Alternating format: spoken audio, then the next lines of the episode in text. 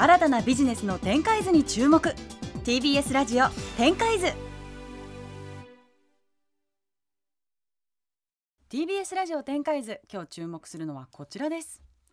現在あらゆるシーンで急速に浸透しつつある Web3 ビジネスや経済テクノロジーなどの分野で今やこのワードを聞かない日はないと言えるかもしれません。Web3 分散型インターネットとも呼ばれるこの概念はどんな歴史をたどり生まれたのでしょう？今朝は詳しく紐解いていただきます。ということでゲストをご紹介します。Web3 ファウンデーションネクストウェブキャピタルファウンダーの大日方祐介さんです。よろしくお願いします。よろしくお願いします。ではまずはじめに私から大日方さんのプロフィールを簡単にご紹介しますね早稲田大学在学中にイーストベンチャーズへ参画し国内外30社以上へのスタートアップ投資支援に従事されます。2018年から日本のブロックチェーンや Web3 コミュニティの立ち上げに注力され日本初の国際カンファレンスを主催した後 Web3 ファウンデーションへ参画します。一貫して Web3 エコシステムの拡大に携わり今年ネクストウェブキャピタルを共同創業されました。ということで、はい、志田さん注目のゲストだということですね。そうですね。あの帯名さんも本当に僕がメディア立ち上げた頃からいろいろあの Web3 領域であのお話もお伺いしてましたし何より今、まあ、ポル Web3 ファンデーションで今ポルカドットっていうですね、はい、ブロックチェーンを開発してるところなんですね。はい、ポルカドットでまあ世界の規模で言っても多分あの10番目に10番目に入るぐらいの大きな、まあ、ブロックチェーンで、まあ、働そこのエコシステムの中で、まあ、働いてるあの日本人ということで結構その世界の有名ブロックチェーンの中で働く日本人で少ないと思うんですけど、うん、そんな中で帯野さんはずっとまあそのポルカドットがまさにそのメインネットって言って、まあ、本番稼働する前から、はい、あの関わりを持っていてあのでさらにまあ Web3 っていう実は言葉を今トレンドになってますけど作ったそのギャビン・ウッドっていうですね元イーサリアムの開発者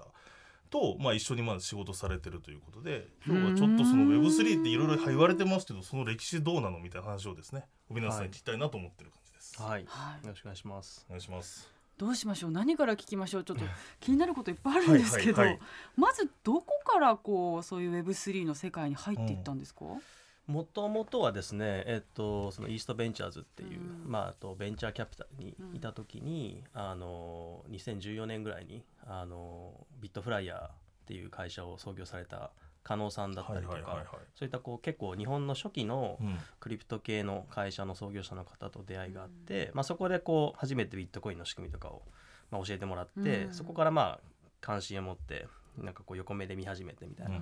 形で。で2017年にこう ICO のこうすごいまあ波というか、まあえと盛り上がりがあったんですけど、まあ、そのタイミングで、えっと、日本のこうマーケットというかエコシステム見てみた時になんかこう日本で当時からすごいビットコインとか盛り上がってはいたんですけど、はい、あまりこうスタートアップの人だったりこう開発者の人とか起業家の人がこう集まっているようなコミュニティがまあ、あまりなかったので、うん、まあ、そういったものを、えっと、日本で、えっと、立ち上げようと思って、まあ、そのあのそうですね、えっと、その流れで、まあ、イーサリアムの日本のコミュニティを、えっと、立ち上げてで、まあ、その流れで、えっとまあ、イーサリアムのファウンダーのビタリクとかあとさっき名前が挙がったギャビウッドだったりとかをまあ日本でこうホストしてみたいなあの流れがあって、まあ、その中で、えっと、特にそのギャビン・ウッドまあ、彼はそのイーサリアムの、えっと、最初のまあ CTO って形で、うん、まだそのイーサリアムがこう理論しかなかった、あのホワイトペーパーっていうところで、まあ、その理論しか書かれてなかったところに、えっと、彼がまあ共同創業者っていう形でイーサリアムにジョインしてで実際にそれをまあ、えっと、動くものにするために行動まあ、その最初に書いていった人がギャビンなんですけど、うん、まあ、彼とまあ結構まあ意気投合しまして あのすごいまあ彼もすごい日本日本が好きで結構日本のウイスキーとかが好きでみたいな形でなんかそういうまあ結構ところもあってまあ親しくなりましてまあ彼がそれですね当時2018年ぐらいにもうすでにその次のその、えっと、ポルカドットっていう、えっと、ブロックチェーンを新しく立ち上げているいるタイミングだったのでそこでまあそうですねまあ最初は友達みたいな形で友達として あの、まあ、あの手伝いをし始めてみたいな形で、まあ、どんどんこう関わりが深まっていったっていう形ですね。そうですね、うん、すごいですね。やっぱり。早いですか？早いですか？早いですね。うん。そうですね、うん。展開が。はい、でもまさにその頃にやっぱり数は少なかったけど、うん。この Web3 の流れ来るって思ってた人たちが、うん。まあ、あのゲストもいろいろねこの番組にお呼びしてますけど、い、てその中のまさに小木さん一人でもあるし、うん。だから逆に今あれですよねなんか Web3 っていうの言葉がトレンドになってるのちょっとなんか不思議な感じしますよね。あまあそうですね。数年前からなんか、はいはい。ちょっと業界内では使ってたんで。そうですね。ん。まあやってることは同じなんですけど、うん。結構まあ4年前とかはあまり Web3 というよりまあ普通にブロックチェーンとか、うん。こうクリプト界隈とかっていう感じでなんかまあみみんな言ってたのでうん。まあ去年ぐらいから結構その名前が変わったなみたいな、うん。なるほどえねー感じでしたね。でも今みんな Web3 って聞いたことはあるし、はい。あなんとなく次はうんうん Web3 だなって思ってるけど、はい。何のことか分かってない人結構いると思そううんでですよね。すね。うんうんということで改めてどんなものなのかっていうのを教えていただいてもいいですか、はい、えっとそうですね Web3 っていうところでまあ多分い一番一般的な、えっと、言われ方定義で言うと、うん。こうインターネットのこう進化の歴史から見てその Web1Web2Web3、っていう中で、まあ、最初の Web1 はまあ本当にこうホームページだけ。うん。で、まあえっと読みまあ、ユーザーがそのまあホームページのコンテンツを読み込むだけのまあ世界。で Web2 になってくると次はその読み込むだけじゃなくてユーザーがそこに自分でコンテンツ、まあ、文章を投稿したりとか写真だったりうん。動画をコン、まあ、そういうコンテンツを、えっと、投稿できるようになっうんてよりもっとこうインタラクティブな、うん。まあ、ウェブが出来上がると、まあ、そのまあ代表例が Facebook だったりとか、まあ、Instagram とかうん。Twitter みたいな、まあ、そういうプラットフォーマーが出てくるっていう流れですよね。で、まあ、だただそのまあそういうプラットフォーマーがすごいこう、まあえっと、いろんなまあユーザーのプライバシーを侵害しちゃったりとか、うん。こうデータがすごいそのプラットフォーマーに集中してしまって、まあ、今今そのこうその中央集権のまあ弊害みたいなものが出てくる中で、まあ、そのもっとこう分散型のこう、えっと、ユーザーがまあ自分のプライバシーをちゃんと管理するようなウェブを作ろうよっていう流れで出てきたのがまあ Web3 のまあ流れ、まあ、それがまあ結構一般的な Web3 のこう定義なのかなって思うんですけど、うん。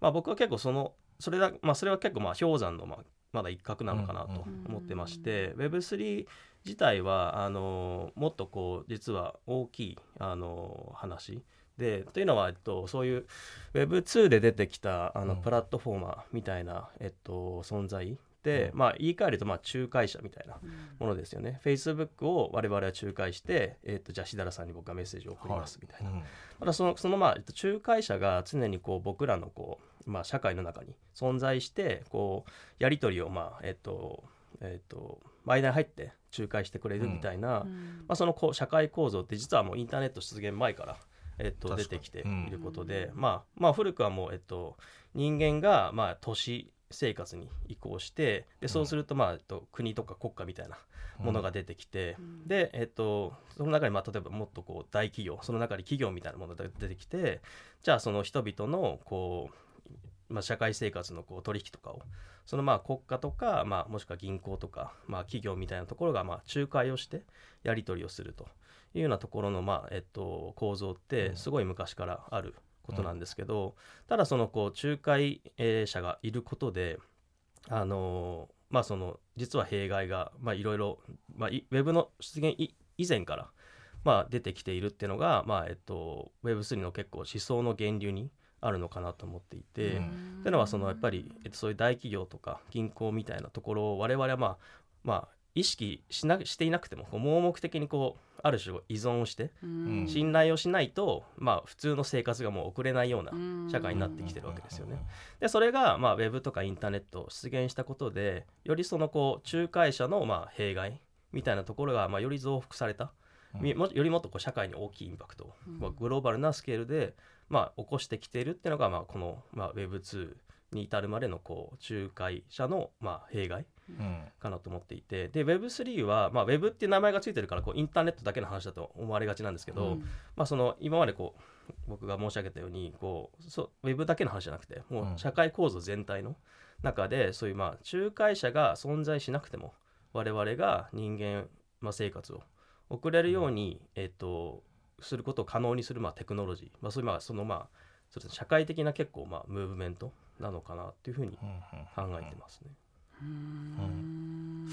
だからあれですよね。インターネットがつながることで、うん。結構その仲介者が、はい。ある意味ちょっとあのまずその人と人の取引だとその間にお店が入ったり物流が入ったりでうん。いろんなことがあったのがそこにインターネットっていうまずテクノロジーでまずその仲介者が減ったんですよね多分。まあ、直接やり直取りでできるようきる。でもでもじゃあ勝手に知らない人とし中古品を例えばネット上で売り買いするの怖いから、メルカリさんみたいな会社が間に入って信頼を担保してくれてたんですよね、ただそれも結局仲介者いるよねと、うん。でその仲介者が太っていくというか、そうですね、ん。まあ儲かりますよね。儲かるしそこだけがあのたくさんいるんじゃなくてもうじゃあここ使うよってなっちゃうじゃないですか。ネットで買い物するならこことここぐらいしかみんななくて。でそれをあのブロックチェーンっていう技術を使うと結局その信頼をプラットフォームに置かなくてもできるので、それを使ってその全ての構造を変えていけないかっていう、まあ、ムーブメントってことですかね。そうですね、ん。まあ、一番まあ分かりやすい例で言うとやっぱりビットコインなのかなと思ってまして、うん。まあ、ビットコインを介して、えっと、資産のやり取りをすれば例えばじゃあ、えっと、銀行を返さなくてもうん。クレジットカードとかを返さなくても、うん。あの僕がしだらさんに何かを送りたいと思ったらもうここだけで完結がすることができる。うん。だからうんそれって実は、えっと、人間が、まあ、国家にとかまあ都市に住み始めてうん。以降、実は初めて実現できたあの行為。てか革命的な現象なんですよ、ね。それはもう誰も間に入らないの？その取引で誰か儲かる人はいないんですか？あの厳密に言うとその時にちょっと手数料を払って、うん。それがビットコインというネットワークに払われるのであでも誰かのその国とか企業じゃないではない特定じゃないです。でその時のあー。僕と帯さんの取引僕と宇賀さんの取引を承認する人がいるんですよ、うんうん。ネットワークのつながった誰かが。でもそれが入れ替わるんですねずっと。要は世界中の人に入れ替わるみたいなイメージしても。らううん。なので特定の誰かが強くならないみたいな形なんですよね。だからそういう意味では直接取引してるしそのじゃあ僕と帯さんの取引を認めた人が意地悪していやこいつら送金してないよって書き換えることもできないんですよ。うんうんそういう仕組みになってるんですね。それはみんながつながって同時してるから。うんなので、まあ、帯さん確かにおっしゃってるように、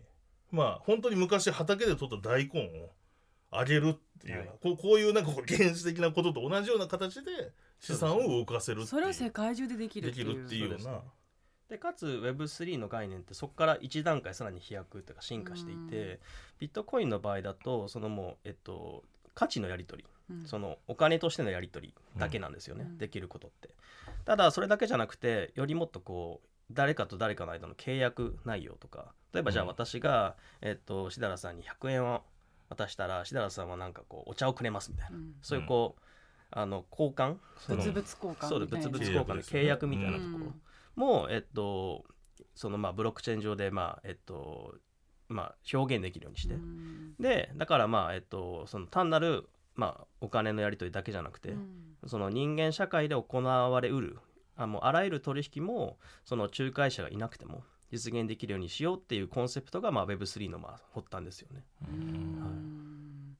なんか今、はい。やっぱりこう Web3 に挑戦したいみたいな若い人ってどんどん増えてるんですか？そうですね。あー増えてますしもっと日本からももっと増やしたいなっていうふうにはなるほど思いますね。やっぱりちょっと日本遅れてる感じですか、まだやっぱりこうアメリカとかえっとアジアの中でもこう新興国の若者とかに比べると、うん。こうまだこう勢いがそこまで出てないかなっていうのは感じるところはあります逆にすごいですか？帯さんだから世界中結構飛び回ってるじゃないですか、はいカンファレンスとかで、はい、温度差あります？日本と。そうですね。まだまだあるなと思いますね、うん。アメリカとかはもう本当に今 Web3 業界に飛び込むっていうのが、まあ、本当にこうこうコンピューターサイエンスの学部の一番優秀な学生が一番選択する道道になってきてたりとか。でこれまでその Web2 と言われるようなその大きいこうテクノロジー企業にいたような人も今どんどんどんどん Web3 に飛び込んでいくみたいな人が、まあ、シリコンバレーを中心に、まあふえっと、すごい増えていて。でアジアの例えば新興国とか例えばまあベトナムとかインドネシアとかでも、まあ、まさにこう学生で例えば開発者で若者でみたいな人にとってもうこの Web3 はもう絶好のチャンスというか、もうそこにこうもうえっと全てをかけて挑戦するみたいな人たちが、まあ、今非常に増えていて、というのもやっぱりそのそういった国の若者たちってこれまであんまりこう大きいチャンスってなかったんですよね。うん。やっぱりその Web2 までだと別にじゃあベトナムで IT 企業を作ってもじゃあシリコンバレーの会社だったりシリコンバレーの大きい投資家がそこに投資するみたいなことってほぼなかった、うん。やっぱり Web2 までってプラットフォーマーが強い世界で,、うん。でほとんどのプラットフォーマーってやっぱりアメリカの企業うん。がまあほとんどですと。だからそのそういうインドネシアとかベトナムであのそういうテクノロジー企業をまあ始めたとしてもそこまでこうじゃあアメリカで勝てるチャンスがあるかっていうと、まあ、かなりまあ少なかった。っうん。ていうのが現実だったんですけど Web3 ではもう本当にベトナムにいようがインドネシアにいようが、うん。えっとタイにいようが、うん。あの誰にでもチャンスがあってうん。別にもう人種も学歴も一切関係ないみたいな。もう本当にもう超オープンで超グローバルな、うん。あのマーケットなので、まあ、それにやっぱりその可能性に気づいてあのかけ始める若者が特に新興国で増えてるなっていうのは思いますうね。んなるほどね、うん今までとだから流れがこう変わるっていうか、そうですね。あのちょっとそのゲームルールがもちろんその全部が Web3 にならないっていう前提でも、うん。いろんなパーツパーツがそういうようになっていくとゲ戦い方変わりますよね、うん。今まではとにかく人に集めて人に使ってもらってそうするとそうそこに広告出して儲かるみたいな。なうん要は人をどんだけ集めるかだけだったのがそういうモデルじゃなくなってきていてうん。どちらかといえばなんかそのサービス使ってくれてる人たちと一緒にこのプラットフォームを大きくしようよみたいなうん。流れでもあるので。だからちょっとそこがだからイノベーションのジレンマってよく言われますけど逆に今のその王者たちがやりづらい戦いなんですよ。うん。そうですね、今のお客さん一回話してうん。やりますかってやっぱ話さないじゃないですか。うん。だからこそまあだからそういう意味では日本にも僕はめちゃくちゃチャンスがあるとはい。思っているもののまあ規制とかの問題があってうん。帯さんみたいも帯さんも今も海外飛び出しちゃった組ですけれども、そうん、ただねあの帯さんが言ってるように日本でももっともっと盛り上がってほしいなと思ってる感じです。うん。うん。やっぱり規制の問題ですか、うん。そうだと思いますね。やっぱり規制税制うん。はやっぱり世界的に見ても日本ってすごい今特殊な状況になっちゃっているので、うん。やっぱりもうそこだったらシンガポールとかドバイとか、うんどんどん出てってますよどんどんね出てます出ていってやろうみたいな人でが、もまあほとんどですね。それって結局日本の税収厳しくなっちゃうからいやそういう人にいて頑張ってもらわないとね、うん。そっちからちゃんとね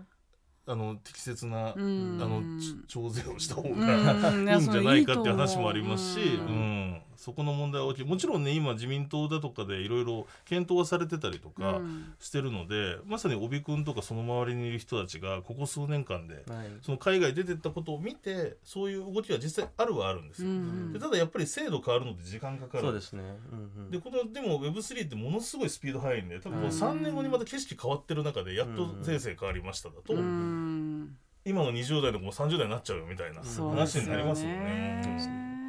ただまあでも今年に入って結構自民党の議員の方々にもこう話聞いていただいたりとかうん。する機会が結構増えてきたんですけど、うん。やっぱりまあその自民党としても Web3 をしていこうみたいなうん。雰囲気にもなってきていて、うん。ただまあそのやっぱり税制とか規制を変えるのに時間がかかる。なんか法律に引っかかる可能性あるんですよね。法律にというと？法律にっていうかあれなんだっけ？なんかここっちで起業してはいはい。あれすると税率的にその苦しいだけじゃなくてなんか法に引っかかる可能性がある今そうですね。だから法律そうですね。あの例えば僕がしだらコインみたいな、うん。作ってうん。宇賀さんと帯さん買ってくださいみたいな、うん。これ先々値上がりするんでみたいなことをやると、うん。うん僕自身に、あの要は金融2種のですねか暗号資産を作って売るライセンスがいるんですよ。うん。で日本にはまあ二十何社それを持ってるライセンスがあるところがあるんで、うん。そこがやったりそこに手伝ってもらうのはいいんですけど、うんただ実はこの Web3 って本当に全部オープンで作り方も分かってるんで、本当にしだらコインすぐ作れるんですよ。うんうん。2時間ぐらいあったら多分バッとう ん作れちゃうんですよね。うんででもそれを分からずやっちゃうとなんであなた金融ライセンスないのに、うん。仮想通貨勝手に発行展開図コインとか知らずにやっちゃうとですね大変なことになるんですよね。うん。だからそういうのもちょっと厳しいっていうのはあるかもしれないですね。あそれ海外ではできるんですか？国によってはできるところできないところうんあとそれが個別にどうかって判断されるみたいな。ええまあ、よりこう枠組みがはっきりしてるからやりやすいっていうところがあるかもしれないですね、うん海外だと。ということでお時間も迫ってきてしまったので最後に帯名さんの今後の展開を教えてください。はい、えっと、今後はですね、えっと、僕まあここ1年ぐらい結構ヨーロッパに拠点を置いて、えーいたんですけど、まあ、ちょっとまたアジアに戻って拠点を移してきて、ううん。んでまあ日本ももちろん、えっと、東南アジアだったりとかの、えっとまあ、Web3 のエコシステムを、まあ、本当にもっと大きくしていくみたいなところに、えっと、貢献していこうかなと思ってまして、まあ、具体的にはもうそういう、まあ、特に若者にフォーカスを置いて、えっと、いろんなまあ教育だったりとか、えっと、エンジニアのまあスクールみたいなところとかあとまあ、えっと、それこそギャビン・ウッドみたいなそういう Web3 のまあえっと、本流を作ってきたような人たちを実際アジアに連れてきてうんこうカンファレンスみたいなものを、えー行ったりみたいな形でなんかそういうまあアジア全域でもう Web3 のエコシステムをを立ち上げるみたいなところに、えーコミットしていきたいと思ってます。はい、ということでなんかすごく楽しみですねはい またぜひあのはいお時間がありましたら番組にも遊びに来てください。ということで今週のゲストは Web3 ファンデーションネクストウェブキャピタルファウンダーの大日方祐介さんでした。ありがとうございましたありがとう。ございました。TBS ラジオ展開図